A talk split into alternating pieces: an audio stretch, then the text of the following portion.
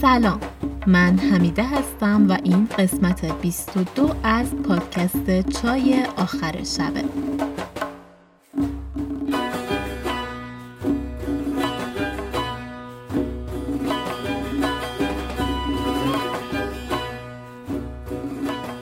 امیدوارم که حالتون خوب باشه و از اینکه در این لحظه چای آخر شب رو برای شنیدن انتخاب کردید صمیمانه ممنونم. از شما می‌خوام که اگه از این پادکست لذت می‌برید اونو به دوستان و آشنایانتون هم معرفیش کنید. توی صفحه هاتون به اشتراک بذارید و ازش حمایت کنید. شاید یه نفر یه جایی دلش برای شنیدن قصه ای از جنس قصه های مادر بزرگ ها حسابی تنگ شده باشه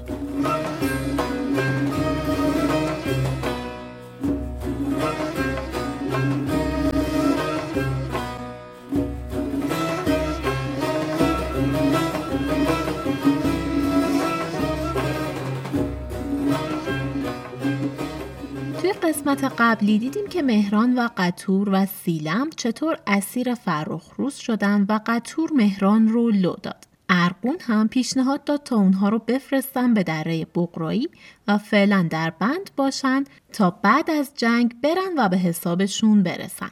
از اون طرف هم کانون و کافور وقتی قضیه رو فهمیدن در فکر فرو رفتن تا چطور برن به دره و اونها رو نجات بدن. اما اگه یادتون باشه سمک و آتشک هم قبل از این قضایا رفته بودن به سمت ماچین تا سمک قولی رو که در مورد دلاران به آتشک داده بود عملی کنه. بریم ببینیم که اونها الان در چه حالن.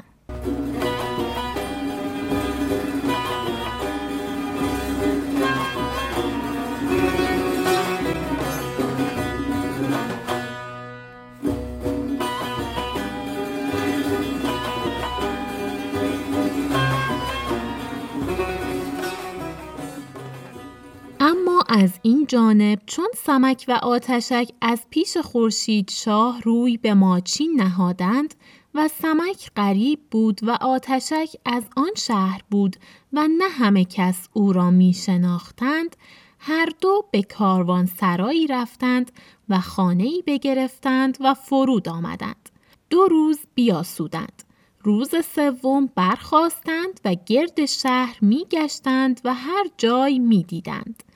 سمک هر جای نشان می کرد تا سرای آتشک. هر جایگاه چنان دید پنداشتی که هزار سال است تا در آن شهر است.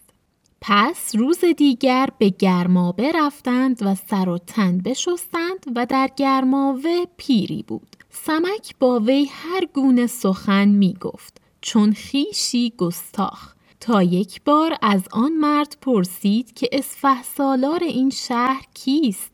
پیر گفت اسفه سالار این شهر کانون است و اینجا نیست مگر به کاری رفته است.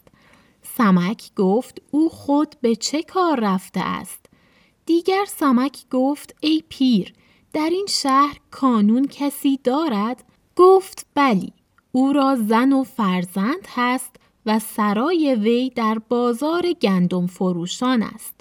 او را دو پسر هست. یکی را نام بهزاد و یکی رزمیار و پهلوانند. سمک در گرماوه از آن پیر هر سخنی می‌پرسید تا از گرمابه بیرون آمدند.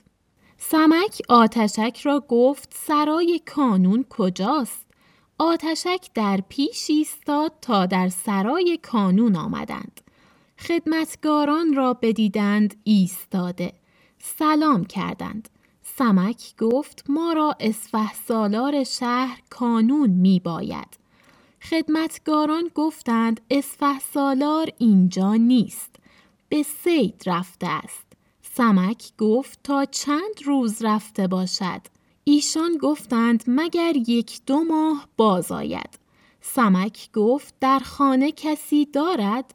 ایشان گفتند دو پسر دارد که جایگاه وی نگاه می دارند. اگر کاری دارید بگویید. سمک گفت در روید و بگویید که دو تن آمده اند و طلب خدمت می کنند. یکی در سرای رفت و به بهزاد گفت دو مرد آمده اند و طلب خدمت می کنند. بهزاد و رزمیار گفتند ایشان را درآورید. پس هر دو را در سرای بردند. چون درآمدند خدمت کردند. بهزاد و رزمیار پاسخ گفتند. سمک زبان برگشاد و گفتند ما دو مرد غریبیم. پیوسته خدمت مردان کنیم و از بخارا می آییم و به آوازه شما بر این ولایت آمده ایم. یکی شغال پیلزور که از شهر چین می باشد و یکی کانون در این شهر. خبر پرسیدیم. گفتند شغال به مساف رفته است. او را ندیدیم. بر این ولایت آمدیم به خدمت کانون. او را هم ندیدیم. اگرچه محروم باز ماندیم اما چون اسفه سالار زادگان اینجا اند ما را تشریف است. بهزاد و رزمیار گفتند پدر ما به شکار رفته است. بنشینید تا بیاید. چون بیاید شما را تیمار دارد که پدر ما مردان را دوست دارد. خاصه که غریب باشند. آتشک و سمک خدمت کردند و با وی می بودند. بهزاد و رزمیار ایشان را بنشاندند. در حال بفرمود تا ایشان را تعام آوردند و بخوردند. پس به شراب خوردن مشغول گشتند تا شب درآمد. سمک برخاست و خدمت کرد و گفت ما دو مرد غریبیم. شراب چندان باید خورد که بی ادبی نکنیم و از ما در وجود نیاید و راه به سرای دانیم. بهزاد و رزمیار گفتند چون به خدمت ما آمده اید این جایگاهتان می باید بودن که سرایی فراخ و نزدیک است و حجره ها بسیار و راه در باغ دارد. هر کجا که می خواهید می باشید و فارق باشید. سمک و آتشک خدمت کردند. پس ایشان را به حجره بردند و همه ترتیبی ساز دادند. سمک و آتشک در آن حجره بیاسودند. چون روز روشن شد هر دو به خدمت آمدند و بر این قاعده می بودند تا سه روز برآمد. آتشک روی به سمک کرد و گفت ای پهلوان ما در این شهر به علف خوردن آمده ایم یا به طلب دلارام. روزگار می رود و به لشکرگاه می باید رفتن که کانون آنجاست. نباید که کاری کند که ما بر آن سرگردان شویم. سمک گفت ای برادر همه کاری به احتیاط به سر شاید بردن که کارها از گذاف کردن پشیمانی آرد. و مرد باید که هر کاری که کند پشیمان نشود و مرد باید که چون در کاری خواهد رفتن بیرون آمدن را طلب کند تا او را آن کار مسلم باشد. و دیگر من دلارام را نمی شناسم و نمی‌دانم که کجاست و بر این کار مشغولم که به دست آورم. آتشک گفت ای پهلوان من بنده او را می شناسم و راه نیز به مقام وی می دانم. سمک ایار گفت امشب جهد کنیم که به توفیق یزدان کار وی بسازیم. می بودند تا شب درآمد. خب اینجا متن میگه سمک و آتشک به گرماوه رفتن. گرماوه شکل دیگر کلمه گرمابه یا حمامه. سمک انگار توی ماچین هم اگرچه برای کار دیگه ای اومده اما دنبال آمار گرفتن و جمع کردن اطلاعات از کانون و کافور هم هست که می‌دونه الان دنبالشم و خودش رو به اسم سمک معرفی نکرد تا شناخته نشه.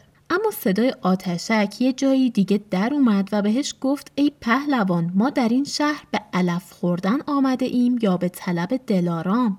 که منظورش از علف خوردن گشت و گذار توی شهر و توی اون باقیه که توش اقامت دارن. حالا بریم ببینیم امشب قرار چی کار کنن.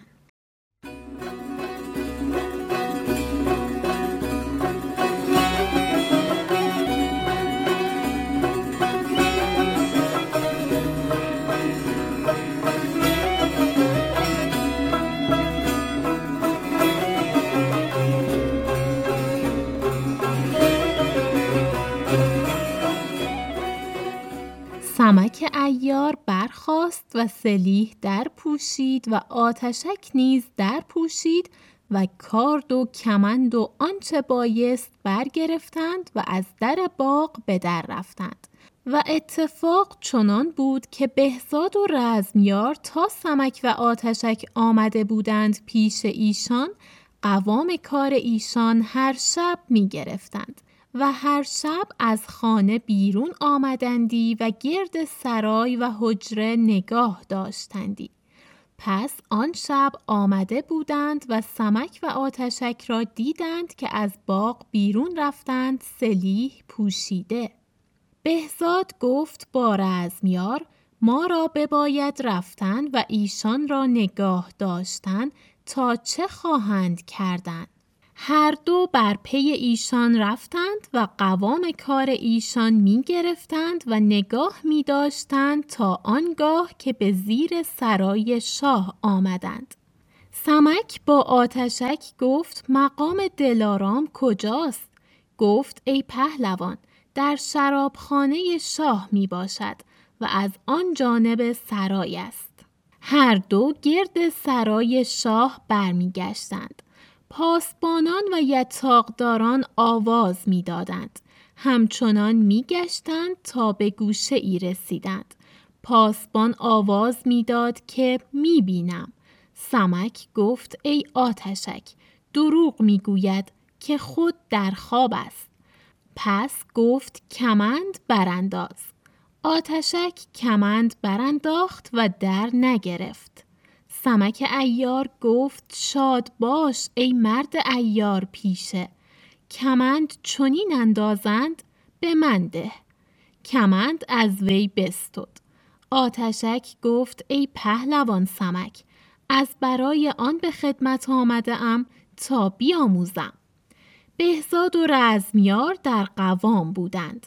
چون نام سمک شنیدند بدانستند که ایشان کیستند. با هم گفتند آمدن ما از قفای ایشان نیک بود تا بدانستیم که ایشان کیستند. با هم گفتند این آتشک است. از این شهر است و خدمتگار قطران است. ما خود او را نشناختیم و این سمک ایار است که این همه فتنه در جهان افکنده است و پدر ما به طلب وی رفته است. به مکر و حیله بر این جایگه آمده است که کاری بکند. بگذاریم تا در سرای شاه رود و آنگاه ایشان را در نقم بگیریم کاری کرده باشیم. ما را می باید بود. این بگفتند و پنهان می بودند تا سمک ایار کمند به دست گرفت و حلقه کرد و در روی هوا برانداخت. هم در حال در کنگره سرای شاه انداخت و محکم شد و دست در کمند زد و به بالا بر شد نگاه کرد. پاسبانان را دید در خواب شده. سمک در جست و گلوی پاسبانی بگرفت. پاسبان گفت تو کیستی؟ گفت سمک ایار پاسبان نام سمک نشنیده بود. گفت سمک چه باشد و چه کار دارد؟ گفت منم ملک الموت. بگوی تا مقام دلارام شرابدار کجاست؟ راست بگوی تا تو را به جان زنهار دهم. پاسبان گفت ای سمک تو چه ملک الموتی باشی که راه به دلارام ندانی؟ اکنون اگر مرا نیازاری و به جان امان دهی بگویم. سمک ایار را آن نکته گفتن پاسبان خوش آمد. گفت ای مرد تو را به جان زنهار دادم اگر سوگند خوری که راز ما نگاه داری و آشکارا نکنی و به غمز ما نکوشی. پاسبان سوگند خورد که راز آشکارا نکند و هیچ کس را خبر ندهد و با ایشان یکی باشد. سمک دست و پای از وی بداشت. گفت اکنون مقام دلارام کجاست؟ پاسبان گفت در برابر آن گنبد حجره ای هست و آن شرابخانه است. دلارام آنجا باشد. سمک از آتشک پرسید مقام یعنی جایگاه دلارام کجاست؟ آتشک هم گفت شرابخانه شاه. جالبه کاری که دلارام داره توی دربار شاه می‌کنه با اسمش یه همخونی و هماهنگی جالبی داره دلارام یعنی آرام بخش دل، آرام دل و مسئول شرابخانه شاهه و شراب هم چیزیه که یک آرامش و فراقت و خوشی رو براشون به ارمغان می آورده و قرار دلها رو آروم کنه. در کل من فکر می‌کنم توی این داستان انتخاب اسم ها خیلی هوشمندانه و با یک دانش و تعمدی انجام شده. از این طرف هم می‌بینیم که اسم عاشق دلارام آتشکه که از اسمش هم میشه حرارت و اشتیاق عاشق بودن و عشق رو حس کرد. انگار آتشک عاشق دلارام شده تا آتش درون دلش رو خاموش کنه. در کل در طول داستان نامهای جدید و زیبایی به چشم می‌خوره. یه جای دیگه هم اگر یادتون باشه خود داستان این موضوع رو کاملا تایید می‌کنه. توی یکی از ابتدایی ترین صحنه های داستان وقتی که خورشید شاه به دنیا اومد در قسمت اول داستان. نامگذاری مرزبان شاه خیلی قشنگ بود. من اون جمله رو می‌خونم براتون خودتون ببینید. آن ساعت که فرزند ماهروی در کنار شاه خوابانید آفتاب به رخسار مرزبان شاه تابید. برنگرید. آفتاب را دید فرزند خیش را خورشید شاه نامید و بوسه مهر بر جمال وی داد. دوباره یاد مرزبان شاه افتادم من. باز تاکید می‌کنم که خیلی نگرانشم شخصیت دوست داشتنی داشت و مدام منتظرم داستان یه خبری ازش بهمون به بده.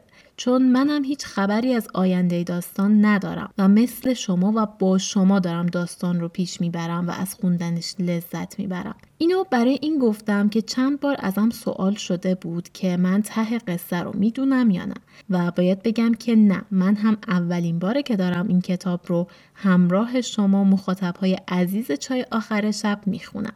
برگردیم به متن. یه جای دیگه توی متن میگه پاسبانان و یتاقداران آواز می‌دادند. یتاقدار به معنی نگاهبان خوابگاهه. بهزاد و رزمیار در قوام بودند یعنی مراقب و پیگیر کار سمک و آتشک بودند. اونجایی هم که سمک به اون پاسبان گفت اگر سوگند خوری که راز ما نگاه داری و آشکارا نکنی و به غمز ما نکوشی به قمز کوشیدن یعنی افشای راز کردن. حالا انگار جای دقیق دلارام رو هم پیدا کردن. بریم ببینیم که چی کار می‌کنن.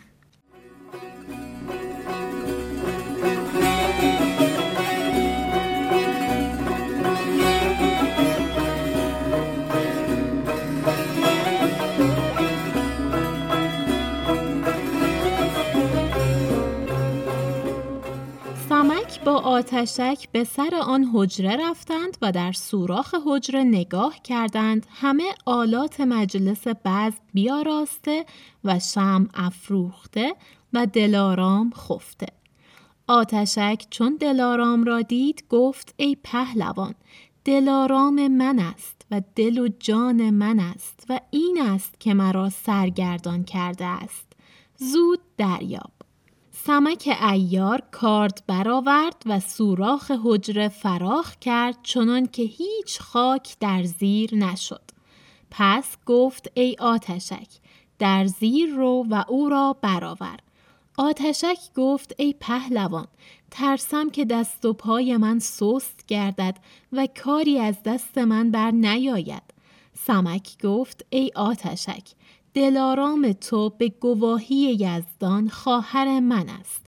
از بهر آن که اگر دست من بر اندام وی آید تو را گمان بد در دل نیاید. این بگفت و کمند به دست آتشک داد و دست در کمند زد و فرو رفت. نگاه کرد. چندان ترایف سازهای مجلس بزم دید. همه مرسع کرده. گفت به یزدان دادار کردگار که از این آلتها به جهت مجلس بزم خورشید شاه ببرم که بی مجلس او را نشاید. پس آنچه ساز مجلس بود زرین و سیمین در صندوقی نهاد و دیگر درآمد از شکاف در حجره نگاه کرد. هیچ کس را ندید و آواز کس نشنید. بازگشت و به بالین دلارام آمد و او را بجنبانید. دلارام از خواب بجست. یکی را دید سلیح پوشیده. گفت تو کیستی؟ گفت ای دلارام منم سمک ایار پیغامی دارم تو را به نزدیک آتشک خواهم بردن چون دلارام نام آتشک شنید ساکن شد از بهر آنکه دانسته بود که آتشک او را دوست می دارد و آتشک بسیار به خدمت وی رسیده بود. او را به هیچ در نگرفتی. پس چون حال چنان دم در کشید. سمک دست و پای وی در بست. دلارام گفت مرا دست و پای مبند که من خود با تو بیایم. تو از کدام راه آمدی؟ گفت از بالای سر تو آمدم. بنگر که آتشک ایستاده است و در تو نگاه می کند. روا باشد که تو را دست و پای نبندم اما چنین می باید. پس کرباس به دست آورد و بر دهان دلارام آگند. آتشک از بالا می نگرید. گفت ای پهلوان از برای خدای مکن نباید که وی را نفس بگیرد سمک بخندید و گفت مترس که او را رنجی نرسد که بادنجان تخمه را آفت نرسد. اونجایی که سمک به آتشک میگه برو و دلارامو بیار و آتشک قبول نمی‌کنه سمک بهش میگه ای آتشک دلارام تو به گواهی یزدان خواهر من است. از بهر آنکه اگر دست من بر اندام وی آید تو را گمان بد در دل نیاید. نمونه این موضوع را هم باز دیدیم در طول داستان که سمک خواهر محپری و سامانه همسر محرویه نباش هم شد و هر بار همینطور در موردش حرف می‌زد. برای من خیلی جالب بود که خدا و مفهومش به خصوص برای سمک توی این داستان اینقدر نزدیک، اینقدر راحت و قابل دسترسیه و انگار رابطه خیلی خوبی هم با هم دارن. بعدش سمک میگه به یزدان دادار کردگار که از این ها به جهت مجلس بزم خورشید شاه ببرم که بی مجلس او را نشاید. خوبه حالا این وسط سمک به فکر جور کردن آلات بزم مجلس خورشید شاه هم هست. پس کرباس به دست آورد و بر دهان دلارام آگند.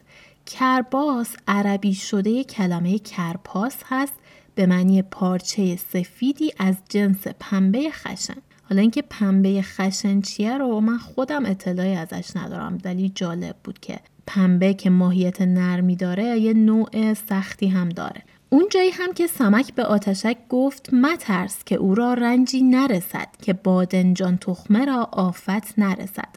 این مثل تو مایه های همون بادمجان بم آفت ندارد خودمونه. اما حالا اینکه چرا سمک اینجا این ضرب المثل رو درباره دلارام به کار برد من زیاد متوجهش نشدم. بریم ادامه قصه رو بشنویم.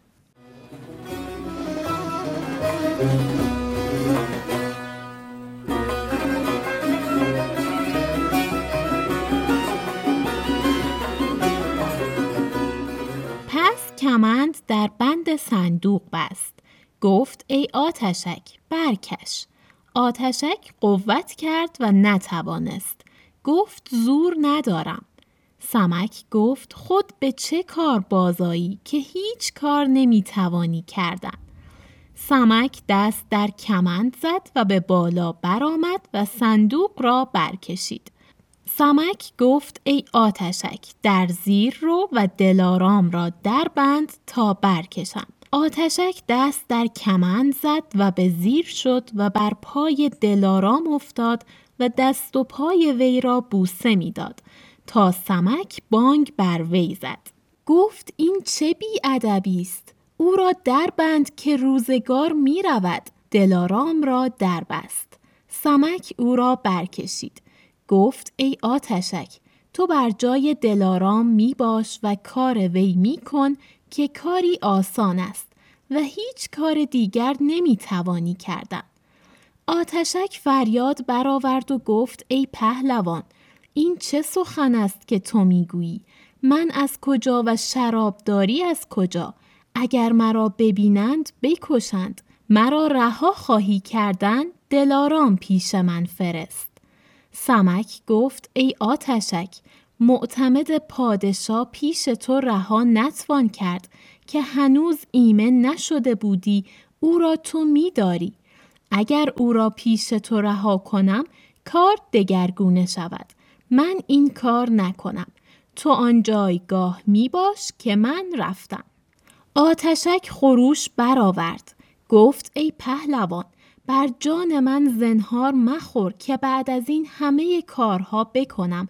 آنچه فرمایی سمک را خنده آمد از عاجزی کردن وی کمند فروهشت آتشک برآمد گفت ای پهلوان نیکو کاری بخواستی کردن که مرا در هلاک می افکندی. سمک گفت ای برادر عجب از جان می ترسی. من تو را می آزمودم.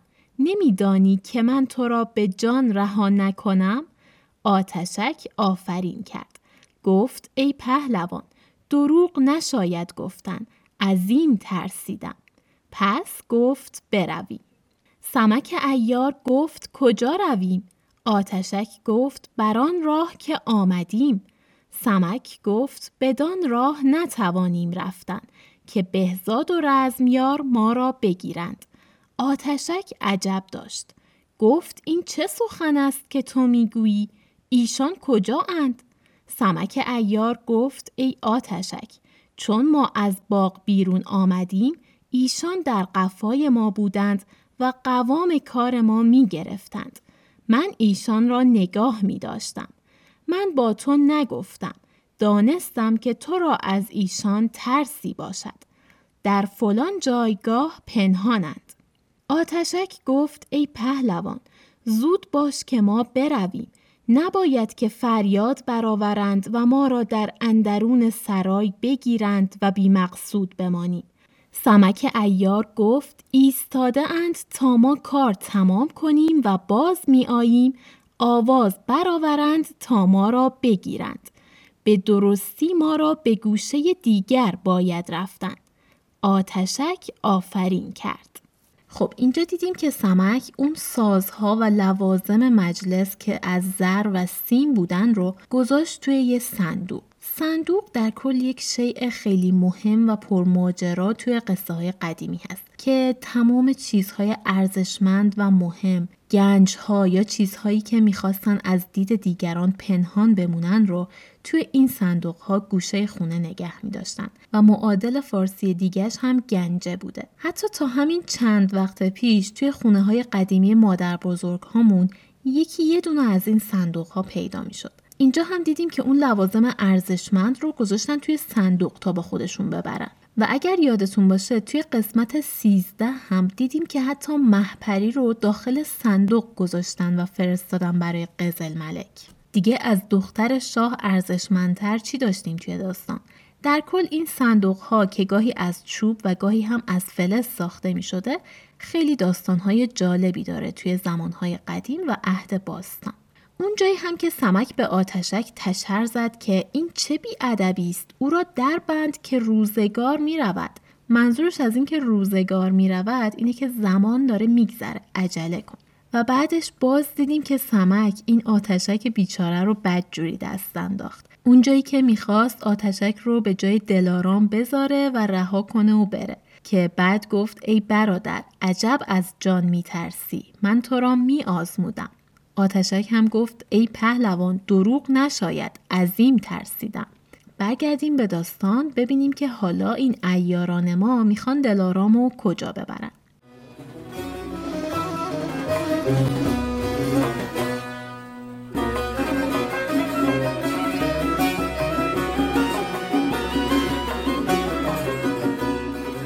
پس به گوشه دیگر آمدند.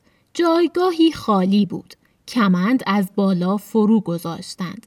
آتشک در زیر شد و صندوق و دلارام فرو گذاشت. آنگاه سمک فرو شد و کمند برافکند.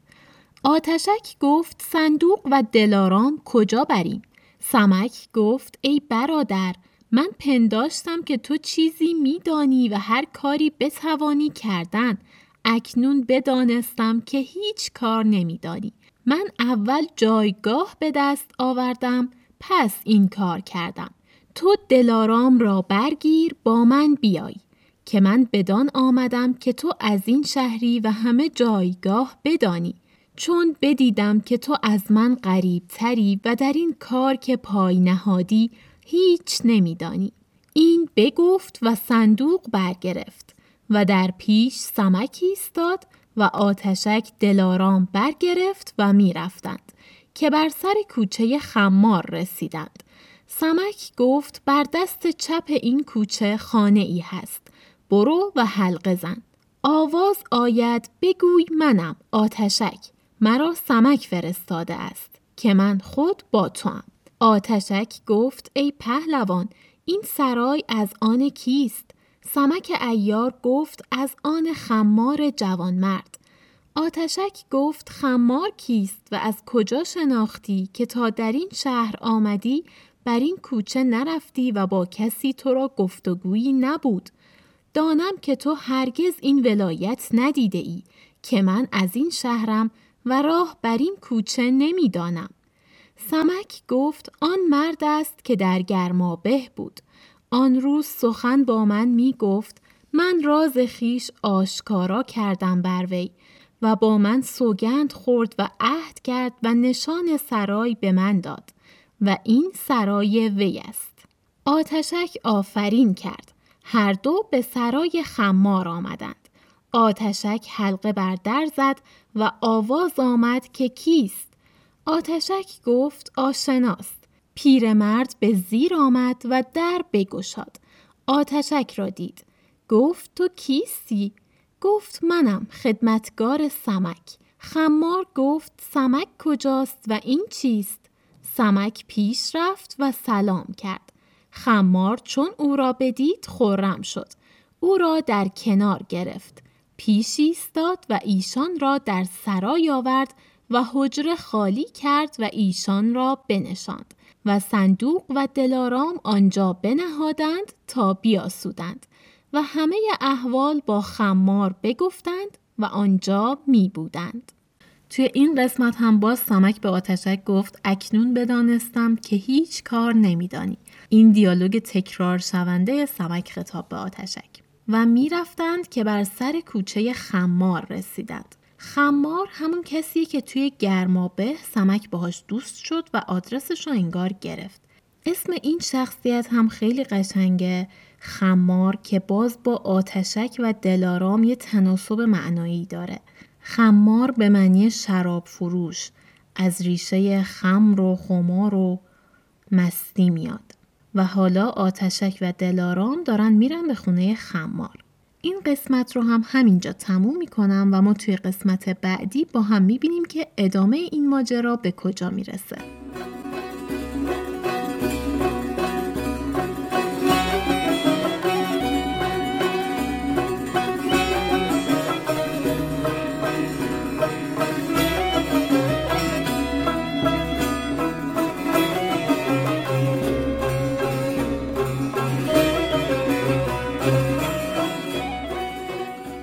چیزی که شنیدید برنامه 22 از پادکست چای آخر شب بود که خرداد 400 منتشر میشه. اگه از محتوای این پادکست خوشتون اومده اونو به دوستاتون هم معرفی کنید. تا برنامه بعدی شب و روزتون خوش و خدا نگهدار.